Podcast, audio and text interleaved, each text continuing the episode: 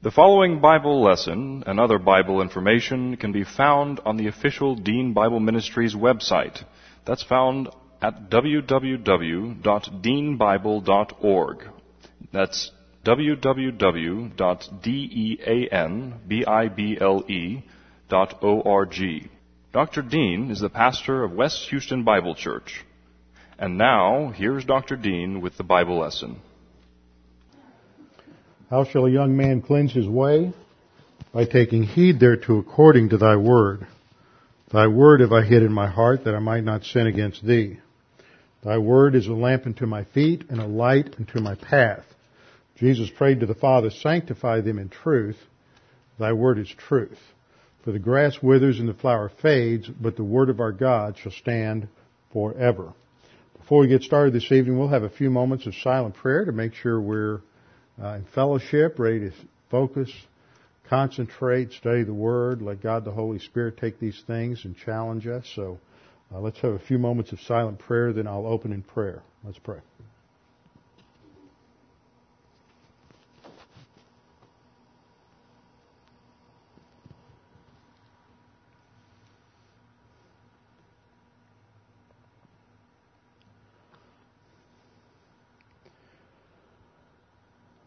Father, we're indeed grateful that we can come before you, before the throne of grace, because we know that we have access through a high priest who has been qualified through his impeccable life to not only save us, but also to be uh, our mediator, our intercessor, and that it is on the basis of his completed work on the cross that we have instant and direct access to your throne of grace.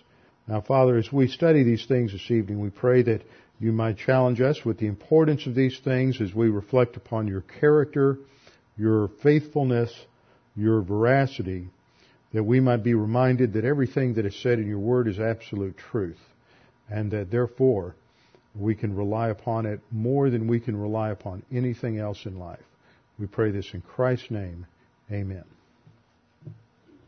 We are in Hebrews chapter 6. Hebrews chapter 6, and we're nearing the end of this particular section in Hebrews, which is started off leading to a discussion on the, on the Melchizedekian priesthood, the priesthood according to the order of Melchizedek, which is distinct from the Jewish Levitical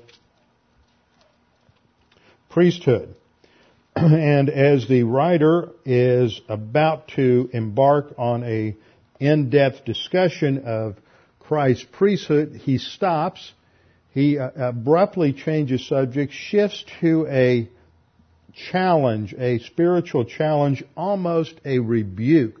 The tone gets pretty sharp in a few places at the end of chapter 5, leading to one of the most uh, debated warning passages in the uh, in the New Testament in chapter 6 verses 4 through 8 where some people say that it indicates that if you commit certain sins or if you're not faithful, then you'll lose your salvation. We went through that in detail and showed that that is not true.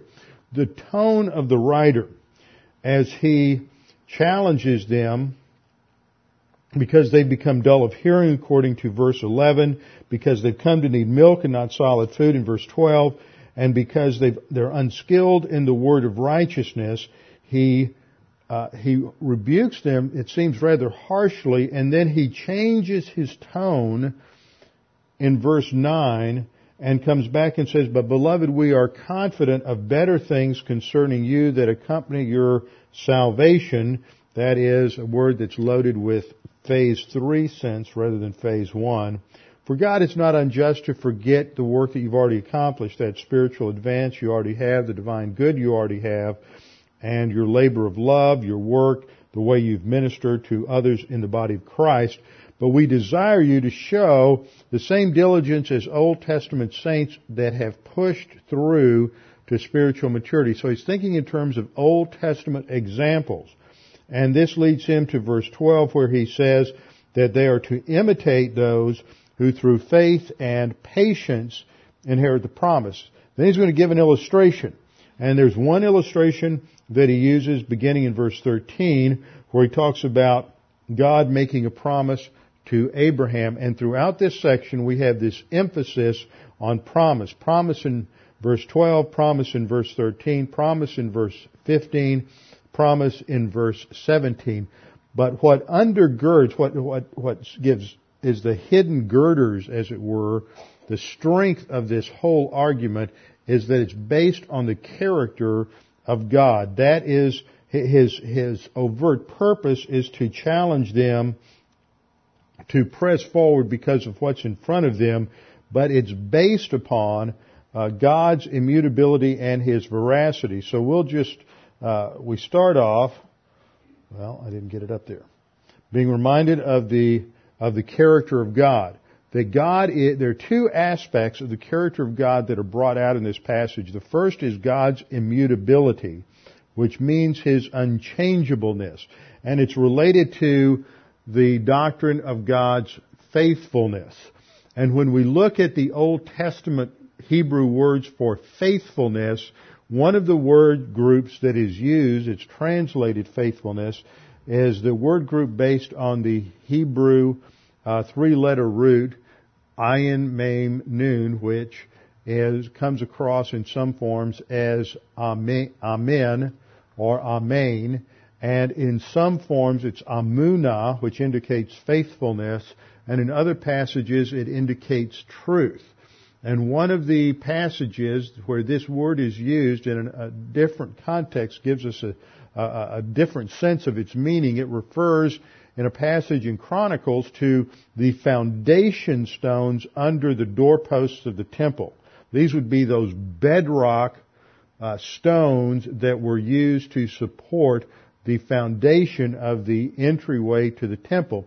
Now, when we were over in Israel last summer, we saw some of these foundation stones from the second temple period, and some of those may have been from the first temple period, which would have been this, this period, and they were estimated to, some of these were estimated to weigh as much as 530 tons.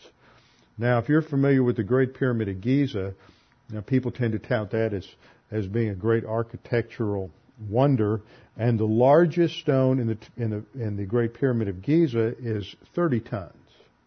Let me see, 30 tons, 530 tons, 30 tons, 500. I mean, these are impressive. You just don't move them very easily. They are, we can say, immovable. That's the idea of God's faithfulness is it's unmovable, unshakable, it's unchangeable. We can always count on and depend upon God's faithfulness. Well, because God is faithful, He is also true. His word is dependable and this leads to the other direction that the word group takes, and that is truthfulness or veracity. So both ideas, faithfulness on the one hand and veracity on the other hand, or truthfulness, come out of this same uh, basic word group. So when we talk about these two aspects of God's character, two attributes, His immutability and His veracity, they are interdependent upon one another. They uh, they connect to one another. They're not uh, independent, autonomous concepts. And we have an emphasis on those two attributes in this passage. Now, the other thing that lies in the background here is the creator-creature distinction. That God is completely different from us. He is distinct as the creator and we are the creature. Nothing within creaturely frame of reference is dependable as God is dependable. Nothing in human experience is truth in the sense that God is truth. We can talk about things that are true with a small t, but God is truth all uppercase. He is the source of truth. God isn't true because God in His character somehow fits an abstract external standard of what truth is. See, that would be a Greek concept that somehow truth are, are these abstract principles that the that the material universe uh, is based on and exemplifies. In Greek thought, there's no person behind the impersonal physical universe. So you just have you just have matter out there, an eternal matter. But what we have in scripture is that God is a person and he is completely distinct from anything within the creation. Therefore, you can't have God, truth in God or righteousness in God or any moral judgment in God being moral or right or true because it fits a standard that is external to God. God is his own standard. He is the ultimate reference point for everything in creation. That's part of the importance of the creator-creature distinction. And therefore, you have passages that talk about God's thoughts being higher than our thoughts, God's ways different from our ways, because He is totally different. And so our understanding of God is something that theologians will call, will say to be analogical.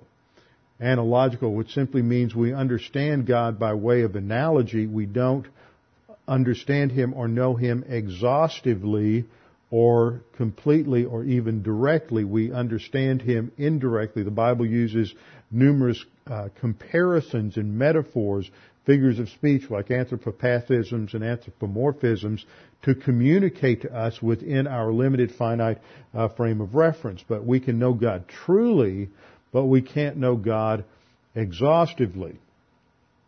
But it's on the basis of His character that we can learn to relax no matter what the problems are. So, a place where one doctrine that the writer of Hebrews is headed toward here is that it is the truth of God and it is Jesus Christ who provides this anchor for our soul. This is verse 19.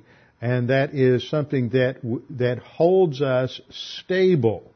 So obviously he's dealing with a group of believers who through, because of persecution, because they have left the priesthood, they're Jewish Christians, they've left the priesthood, they've left their families, they are going through rejection, they're going through persecution, they're going through a number of different things of that nature, and they're unstable at this point because of their uncertainty with doctrine. This is, goes back to phrases he used earlier that they come to need milk and not solid food, and they become dull of hearing.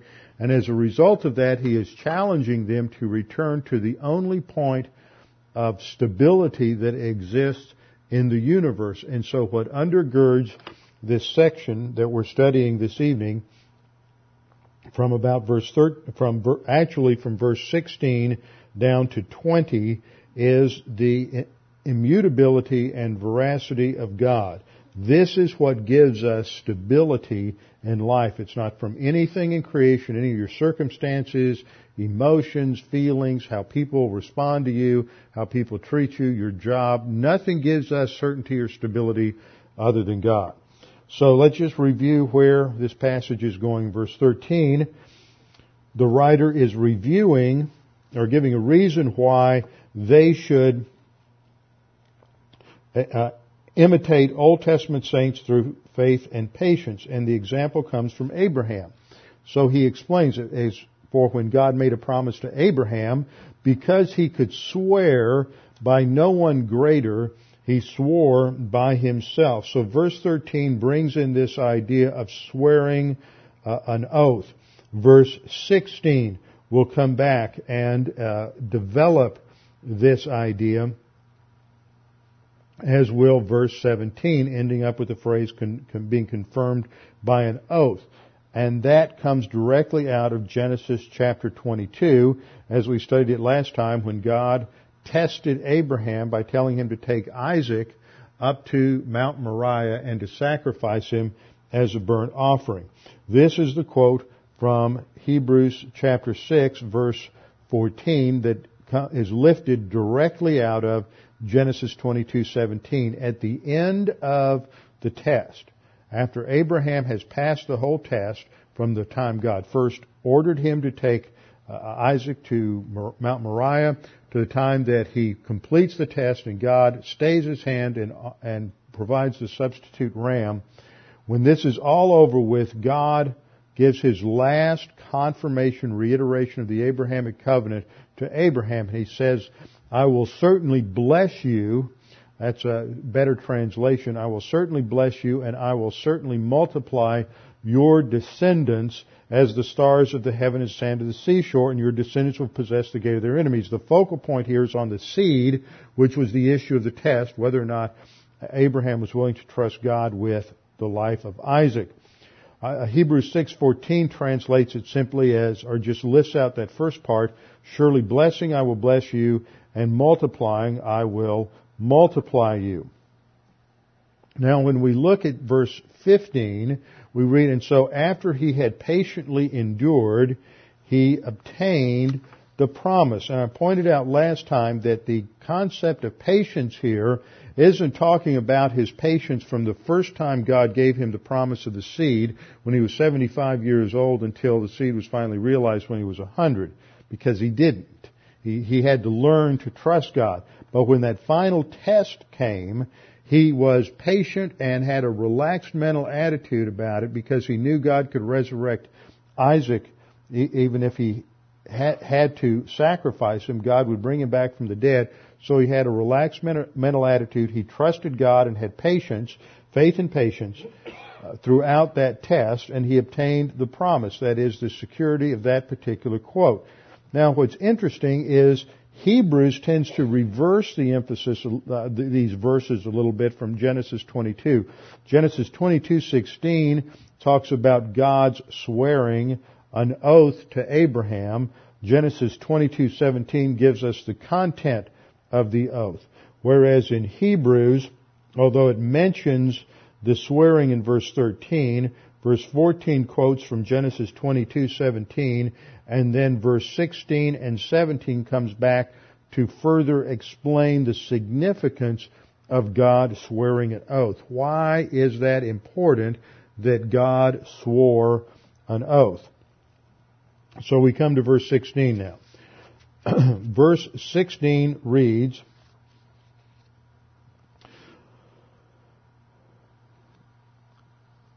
For men indeed swear by the greater, and an oath for confirmation is for them an end of all dispute. So the explanation that the writer gives here is based first on human experience. Rather than starting with God, which is what we would expect, he is, he's explaining why God used an oath. God doesn't need to give an oath because God is truth. He is truth, His word is truth, and He doesn't need to swear an oath. He just needs to say it, and it's just as uh, true and sure as if He had sworn, sworn an oath. But God swears the oath in order to reinforce the certainty of the promise for the sake of the frailty of for the sake of the frailty of human beings. And so verse 16 is simply a statement that confirms normal human practice. He says, for men indeed swear by the greater, and the word translated men there is the word anthropos, which can mean human beings as a whole. But in this passage, even though it can mean human beings as a whole, and it doesn't necessarily mean just males as opposed to males and females, here it's probably talking about men because the context of oath swearing is based on the Mosaic law. And in the Jewish Old, in the Hebrew Old Testament, you don't have any examples of women swearing oaths. The swearing of an oath was a, uh, a legal and a covenant issue, and so the restrictions are such that it applied to men as opposed to women. So it's talking about the Jewish practice. Men indeed swear by the greater. It is typical of men to come along and swear an oath in the name of a, uh, of a deity. The word there in the Greek for an oath is the word omnuo, which means to affirm the veracity or the truthfulness of a statement by invoking a transcendent entity. Uh, frequently, it's associated with an implied invitation of punishment if one is untruthful. In other words, if my words don't come true, then cut off my arm or take my life or something of that nature. So that's the idea of an oath. So they make an oath uh, of confirmation, and Exodus 22:11 gives us one example of that in the Old Testament.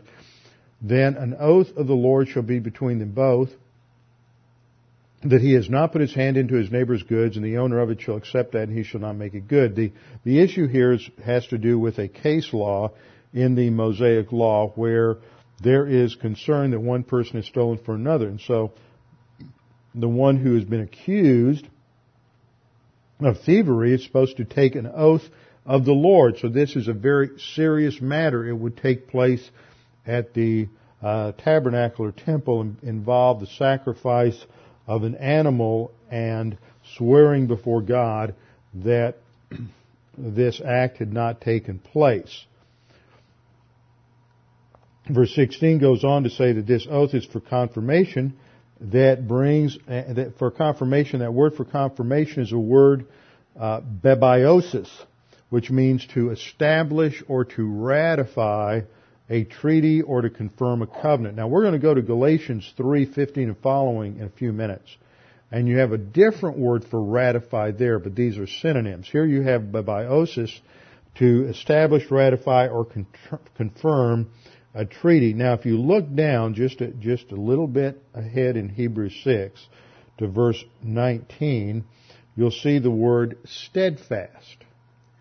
That's translated steadfast in your English. And this is a cognate of this same word. I think that's why the writer of Hebrews uses this is because establishing or confirming a covenant is related to something that has certainty, that is steadfast. So he's, he's using this similar vocabulary because it reinforces the, what undergirds this whole passage, which is the absolute certainty of God's Word and that it can be depended upon despite what our feelings might be or what the circumstances may indicate. And so in the human realm, men who are involved in a disagreement or a dispute would swear an oath, and this would bring an end to the dispute, which is the Greek word antilogia, meaning a controversy, some sort of question of law or dispute, and uh, where there's an antagonism. So you have this idea of antilogia or substitute word, which comes to mean uh, dispute. So we just have a simple illustration in verse 16 to explain the significance of an oath. And it is that men come and they swear by a deity. They invoke the name of a god or goddess, whatever, but it's something greater than them. Okay, now, to whom is God going to appeal as greater than He? There's no one. That's the point. See, this has lots of applications, one of which is one you get into in apologetics. How are you going to prove the Bible? What standard are you going to, if the Bible is what it claims to be, which is the very Word of God, how are you going to prove it by appealing to a greater standard? There's not a greater standard. Now this leads to what a lot of non-Christians will say is just a circular argument. Why do you believe the Bible? Because it's the Word of God. How do you know it's the Word of God? Because it says so. Well, how do you know it's true? Because it's the Word of God. See, that sounds like a circular argument, but in fact, it, it, can be presented that way, and a lot of people do. It's not circular. It is an, what we're arguing, what we'll say is that you know it's the Word of God because there are confirming evidences that it is true. In other words, if there are, claims that the Bible is true, then you look at various things that document or support that. For example, you can look at archaeology today and how archaeology has confirmed things historically that the Bible said happened. You can look at prophecies that were made in the Old Testament. You can go to prophecies about the destruction of Tyre. You can go to prophecies like Daniel's 70 weeks in Daniel chapter 9. You can go to other prophecies that were made from Isaiah's time, uh, some two or three hundred years before the Babylonian captivity, where Isaiah makes it clear that they're going to be taken out and destroyed by the Babylonians. And not only that, but somebody named Cyrus is going to be responsible for bringing everybody back. And so you have the, the specificity of numerous Old Testament pro, uh, prophecies that reinforce the veracity of God's Word. And so you look at these things as confirmations and evidences. The same, you do the same thing with claims on the deity of Christ. How do you know that Jesus is God? The Bible says so. Well, how do you know the Bible is true? Because Jesus said it was true. Well, how do you know Jesus is telling the truth? So you get into what appears to be a circular argument. But the problem that you have in some kinds of apologetics is that they treat truth and history as if they're autonomously absolute. And you can't do that. Uh, let me give you an example of that. You can prove Jesus is God because of the resurrection. And there are unbelievers, skeptics, non-Christian skeptics who say, okay, great, Jesus rose from the dead. There's all kinds of things that happen in history I can't explain. That doesn't prove he's God. See, the, what's happened in that apologetic approach is that there's an assumption that we can all agree that if something happened in history, it means something. And so history is treated as if it proves as opposed to confirming the Bible. So these may seem like some nice little fine-tuned things that, that you shouldn't be concerned with, but if you talk to somebody who has any snap between their ears, they come back with these kinds of things, and so it's important to recognize that if, if you're uh, explaining, giving an answer for the hope that is in you, you don't make the mistake of, of, of setting up either abstract concepts of truth, right and wrong, history, or any of these other things as autonomous absolutes that God is then a- answerable to, as if it's a, a, a, truth. And sometimes you'll hear people say, well, God wouldn't do that because God is fair. Well, you know, I just heard something I didn't like. And that is that a lot of people have this, their own idea of what fair is. And then God conforms to it. See, God, by definition, determines from his character what fair and fairness is, what righteousness is, what justice is. There's not this abstract, autonomous concept. He defines what everything is. And so you, you can't sl- uh, slip around this. And that's what the writer here is pointing out. That when men swear by something, it's, it's greater than them, but God is going to swear by something, but what's greater than God? And we come to our next verse. Verse 17. In the New King James it begins, thus God, which is uh, a way to try to smooth out the Greek, but it literally says, in which. That is, in which, in this act of swearing an oath. Okay? In which God is the subject. Then you have a a participle, God determining to show more abundantly to the heirs of promise the immutability of his counsel, confirmed it by an oath. That's the point. God, in which, that is, in this practice of swearing an oath, God confirmed what he was going to do with Abraham. So why did he do it this way? He did it in order to give us a greater sense. He is, he is condescending to, to us. He is lowering himself to our level of frame of reference so that we can understand what he is doing. So he gives this confirmation through this oath ceremony. So he's going to show us something. And the word epideiknumi means to show, to exhibit, to show something off before something or to demonstrate something before an audience. That's what the writer is saying here. This is an, this is exhibit A for God's faithfulness. And God swore an oath by himself. So he does this as a testimony, as a witness for all generations. They can come back and see this thing that God did in space-time history with Abraham. He does it to demonstrate something before an audience. The audience is defined here as the heirs of promise. And that would apply to believers. And he does so uh, more abundantly. I don't have a slide on that word. The word translated more abundantly brings up the concept of going beyond what is expected. It is the, from the uh, Greek word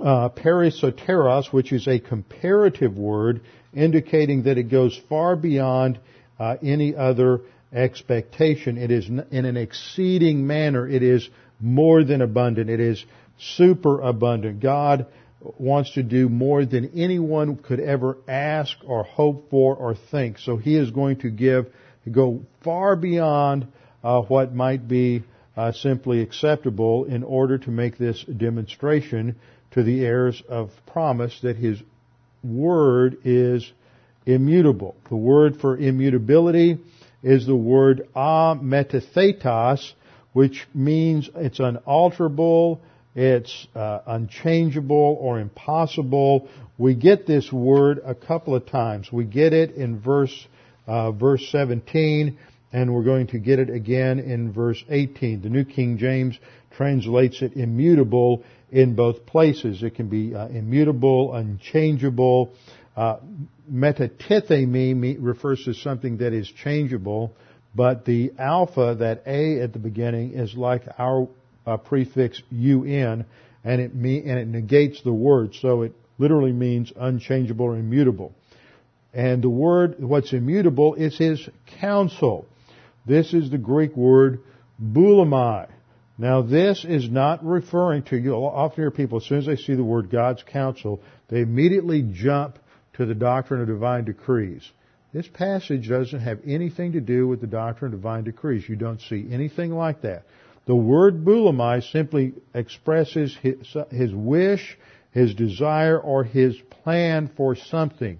Now, if we're in the middle of an illustration, a biblical illustration, of God's promise to Abraham, what's the plan that we're talking about? God's plan for Israel. God's plan to bring in a Savior through the descendants of Abraham in relationship to, to his promise in the covenant that God's going to give Abraham's descendants a piece of real estate, the land. He's going to uh, give him specific descendants under the category of seed, and that through them all nations are going to be blessed. See, if you go back to verse uh, 14, we have the quote from Genesis 22:17. The focus of that quote in 22:17 is on the seed, on his blessing for all people. So God determines to show more abundantly. This is his grace that goes beyond anything that we can imagine to the heirs of promise that is in context to the to the Jews the immutability of his counsel. That is, that God's not going to go back on his promise to Abraham. God is not someone who's going to come along and say, okay, Jews, you failed to accept the Messiah, so therefore I'm cutting you out. That's what's called replacement theology. And you have a lot of people today who think replacement theology is great. In fact, there's a, there is a, a, a scholarly paper that was published, I can't remember the name of it right now, it's published on the website for John Knox Seminary. John Knox Seminary is associated with uh, James Kennedy's uh, Presbyterian Church in Coral Gables, California. You see James Kennedy on television all the time. Uh, he's got the, he's probably lordship. He's very, uh, very Calvinistic, very reformed in his theology, and the faculty there wrote a paper, Why Evangelicals Don't Need to Support Israel. That's the gist of the title. And it's because, as far as they're concerned, Israel forfeited any special place in God's plan in history because they rejected the Messiah. And that is replacement theology. And surprise, surprise, if you are a premillennial dispensationalist, you reject replacement theology. You believe that God still has a future plan for Israel, but we're in the minority and we're in a shrinking minority. Because as you throw out literal interpretation of scripture, and you throw out a number of these other biblical distinctives, with the pressure that's being put on Israel by the world, and everybody in America is scared to death to fight a war anymore. We've all turned yellow and chicken, and nobody wants to actually do what needs to be done to destroy radical Islam that what happens is uh, people have compromised for so long with the agenda of the Arabs that nobody has the, the framework, the politics, the backbone to stand up anymore. And so let's find some justification in Scripture not to support Israel anymore. And so it's, it's amazing that we have a president who supports Israel. For the most part, his policies support Israel. As long as we have men in the White House who continue to do that, then God is going to, I think, continue to protect America.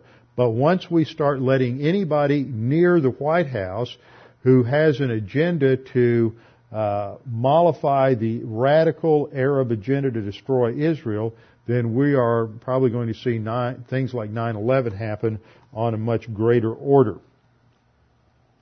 So the focus here is the fact that God's counsel, His will, His plan for Israel is immutable. He's not going to go back on the Abrahamic covenant, and this is why He confirmed it by an oath. And the word there translated confirm is the Greek word mesiteuo, which doesn't really mean confirm. We have that in some other uh, word bebaioo has that idea in some passages. This is a different word. It means to act as a guarantor, to, to mediate a, a struggle, to act as a guarantor of something. In other words, God steps into the middle of this situation and He is going to guarantee the promise Himself by means of His own oath. So that's how it should be translated. Uh, let's just correct the translation. Hebrews 6:17 in which, that is, in this practice of oath swearing, God determining to show through His abundant grace to the heirs of the promise, that is to Israel, the immutability of His plan, confirmed it or guaranteed it by means of an oath. Now let's hold our place here and turn over to Galatians chapter 3. Galatians chapter 3 uses the same kind of vocabulary to talk about this same promise. So just hold your place there and turn over to Galatians chapter 3. In Galatians 2 through 6, the focus is on sanctification, that it's not by means of the law, it's by means of the Holy Spirit.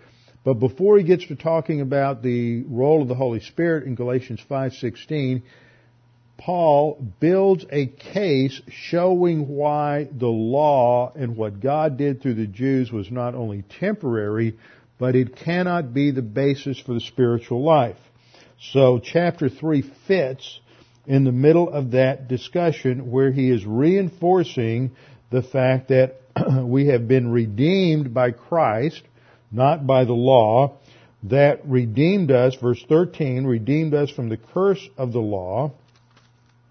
And then verse 14 gives us the purpose for that redemption, that the blessing of Abraham might come upon the Gentiles in Christ Jesus.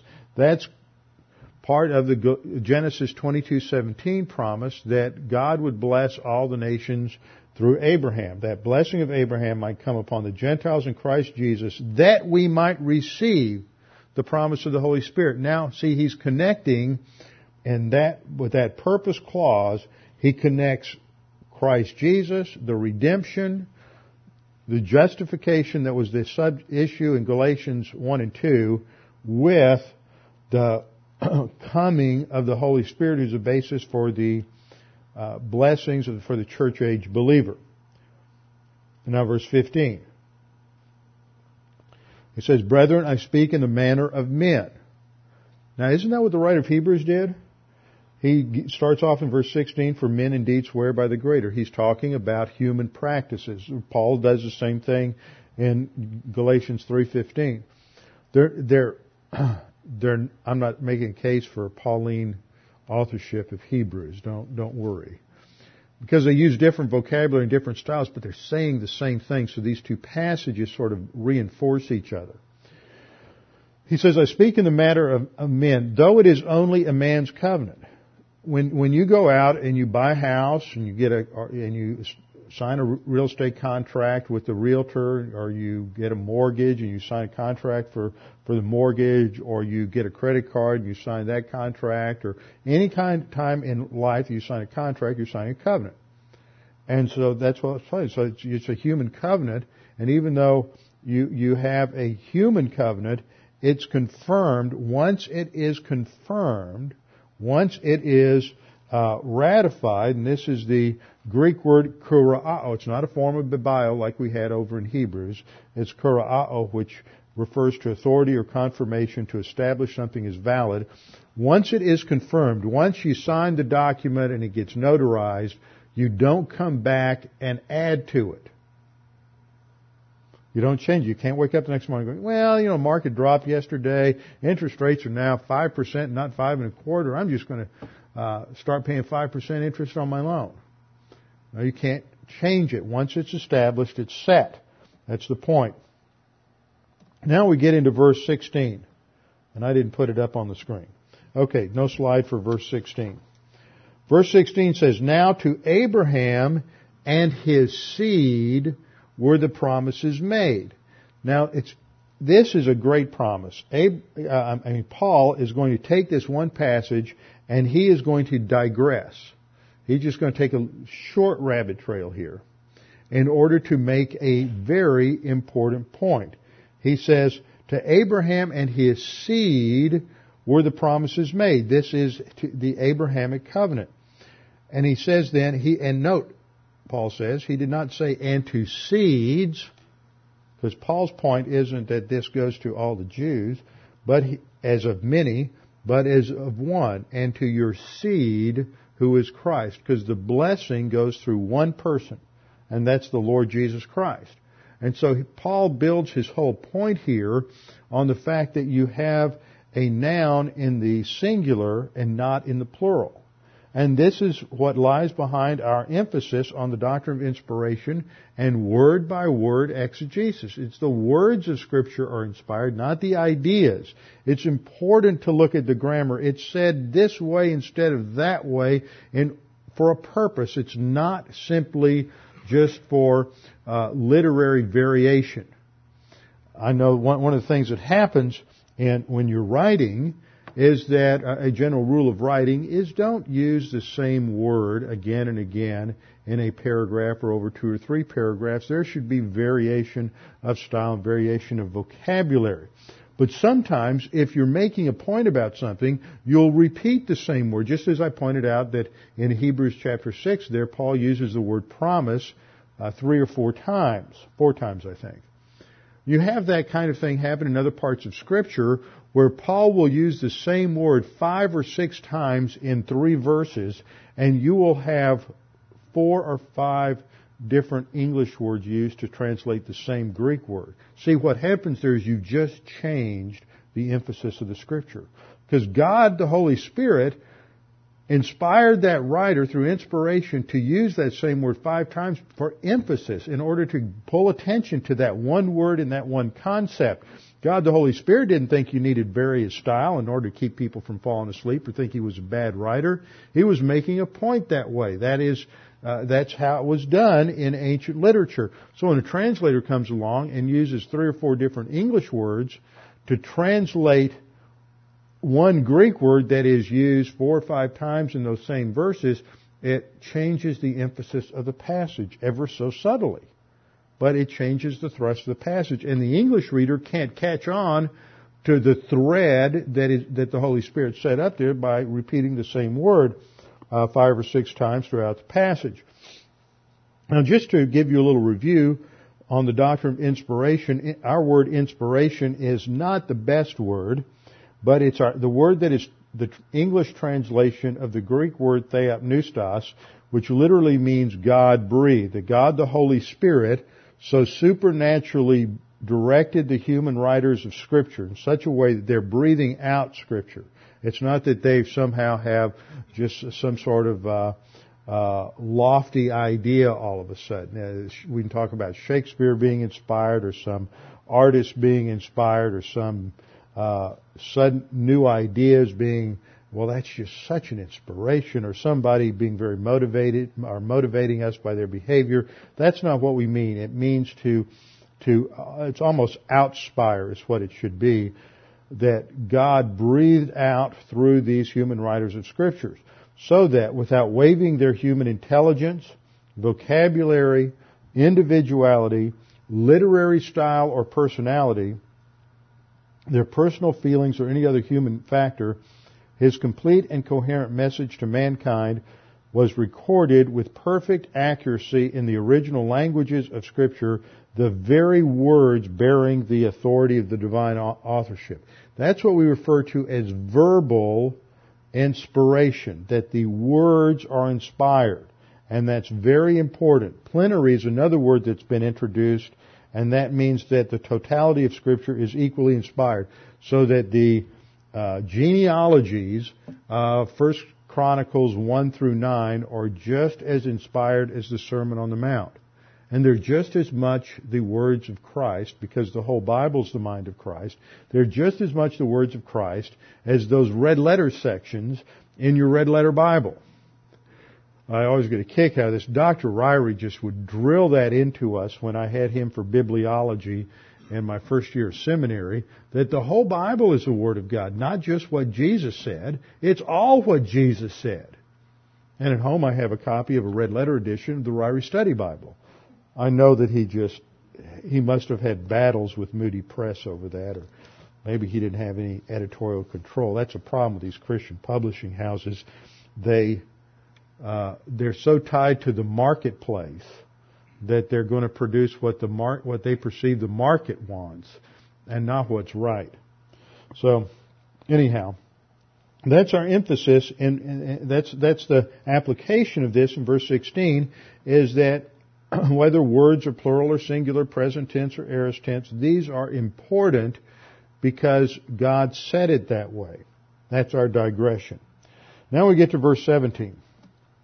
This I say that the law, which was 430 years later, that is 430 years after Abraham, cannot annul the covenant that was confirmed before by God in Christ. That's the Abrahamic covenant.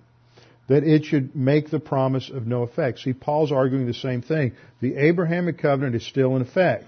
It was a permanent contract as opposed to the temporary nature of the Mosaic uh, covenant. Galatians 3:18 for if the inheritance is of law now see how that ties right in. We're talking about inheritance. It's no longer of promise. There's the same word that we have in Hebrews. It's no longer a promise. But God gave it to Abraham by promise. It is God's promise that we can count on and he's not going to go back on his word. So he established that by promise. He swore by himself because there was none greater so that brings us to verse 18 in Hebrews 6:18. So turn back with me to Hebrews chapter 6. Now here the writer says,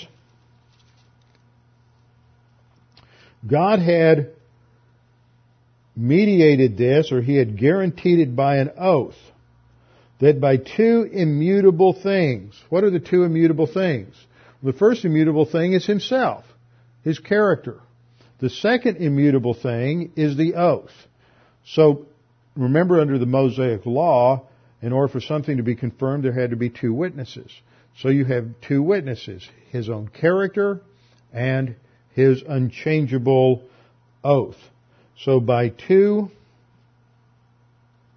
unchangeable things, two immutable things in which it's impossible for God to lie. And we have uh, two other passages that reiterate this same principle. Numbers 23:19 out of the mouth of Balaam said, "God is not a man that he should lie, nor a son of man that he should repent.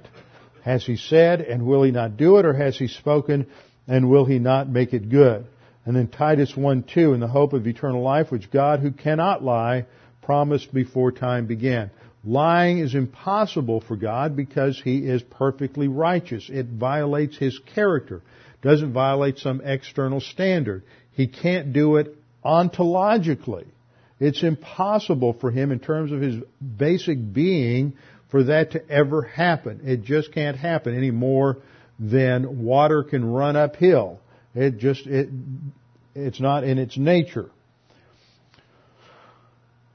So by two immutable things in which it's impossible for God to lie, we might have strong consolation who have fled for refuge to lay hold of the hope set before us. And here is where he is making an application that in order that we can have strong consolation, that is, that we can be uh, strengthened, that we can be encouraged, not on the basis of experience, but on the basis of God and the historical record.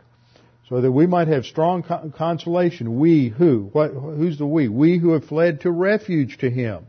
See, we've all, we may come from different backgrounds. We may come from a Jewish background. You may be engaged or involved with persecution, hostility from the Jewish segment. I may come out of a Greek, Gentile background, Roman background, whatever it may be. There's always pressure in Satan's world to do it Satan's way, to follow your sin nature. But we have a refuge where we flee to lay hold of the hope that is set before us. And the word for hope is our confident expectation. Notice it's set before us. That, that means it's set out there ahead of us. This is something we look toward, we look to. It is that future that God has promised us. And it is certain. It's not something that we might lose. Don't misinterpret Hebrews 6. Uh, 4 through 6 is the possibility of losing your salvation. Our salvation is guaranteed by the promise of God that no matter what happens, we still are saved. We can't lose our justification and we can't lose the destiny that God has for us. There is an inheritance set out there and so it is that, the reality of that inheritance, that hope that is set out there that gives us strength for today. It gives us stability because it's not based on who and what we are, but on who and what God is. And then we come to verse 19, and he uses the illustration or the metaphor of an anchor of the soul in order to communicate that sense of stability. Something that can't be moved, something that can't uh, be, have its anchor cut and go off course. He says this hope. Literally, he just says this. He's already talked about the hope, but it's supplied by most translations for the ease of reading this hope we have as an anchor of the soul. See, it is this confident expectation, what's going to happen in the future, the promise that God has made. And here he's made a transition from the promise that God made to the Jews in the Old Testament to the promise of the future destiny for the church age believer. That it is this hope, this promise of what is to come that serves as a basis for stability in our life today. That no matter how things look around you, no matter what may be going on, no matter what pressures, what adversities are taking place in your life, no matter how uncertain the circumstances may appear, our certainty, our stability is not based on day-to-day circumstances. They're based on the certainty of God's Word. We may lose everything we have in this life. We may end up, those of us in this room may see a time when this country is defeated militarily with what's going on with the fact that most sane people, or what we thought were sane people in this in this country, they're insane. They don't understand the difference between illegal immigration and legal immigration, and nobody ever wants to talk about it. It's amazing how uh, anybody who has any public platform runs from the truth.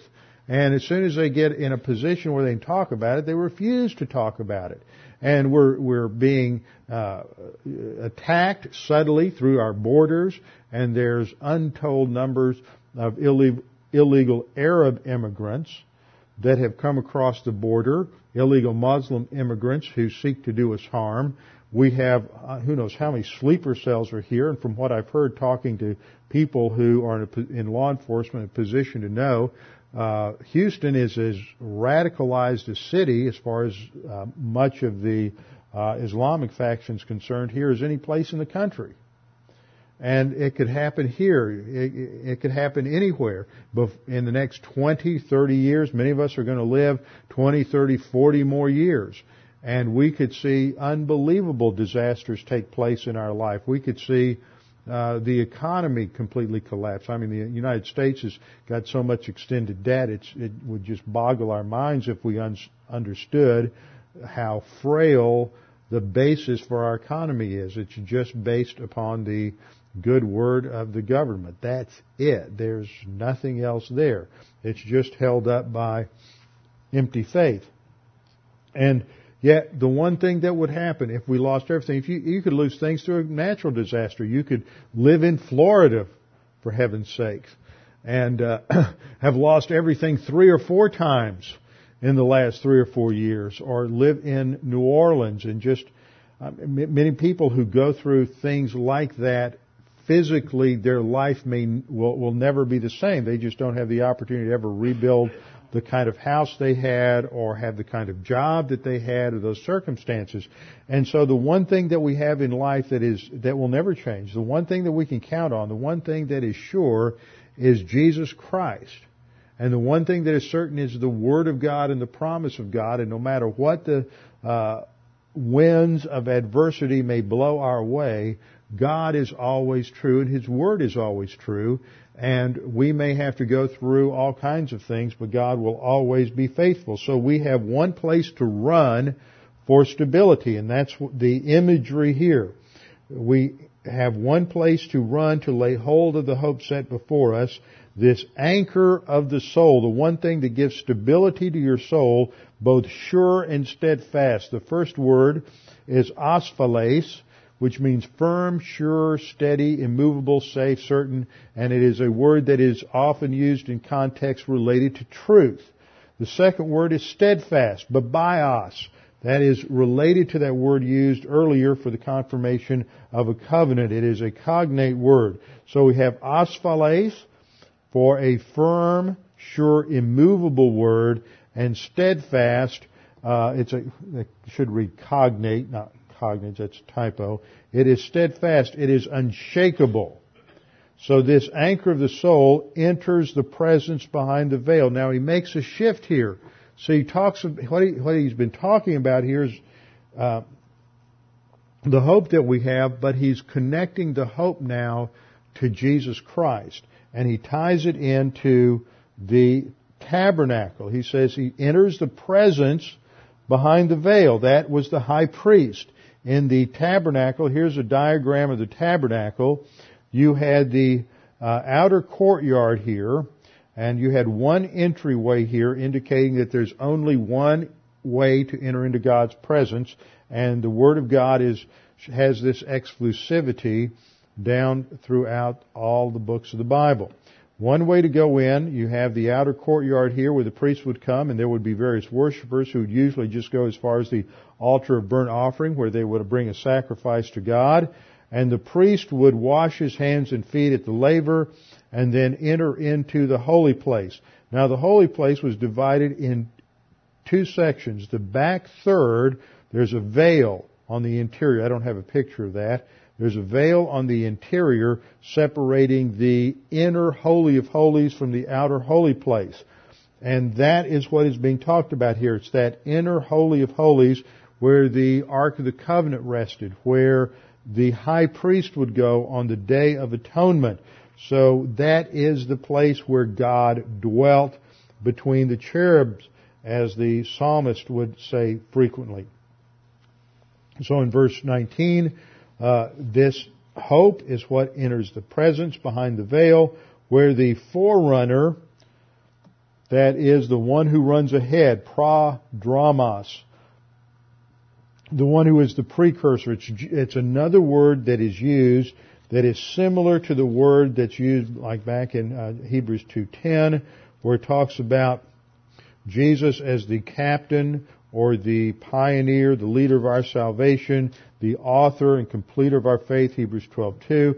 This is another word related that way that he is the one who leads the way for us, Jesus who has become high priest forever according to the order of Melchizedek.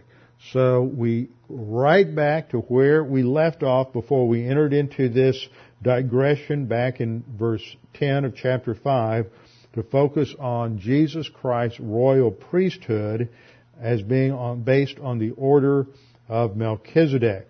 The focus here is that this is the only certainty that we have is related to Jesus in hypostatic union who has opened the veil for us so that we can enter into the presence of God and it is that orientation to God and His immutability and veracity that is the only basis for hope and certainty in our life.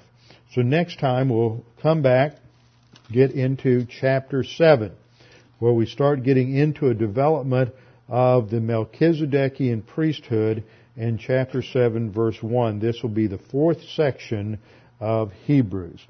Let's bow our heads and close in closing prayer. Father, thank you for this time that we can be encouraged and strengthened that your word, your character, your promises in your word that have been revealed down through the centuries, first in the covenants, the old, uh, in the Abrahamic covenant, and now in the new covenant, provide the basis for our certainty, our hope, our stability in life. That there is no hope, there is no security, there is no stability apart from our relationship with you. Challenge us with this as we go throughout our week. We pray this in Christ's name. Amen.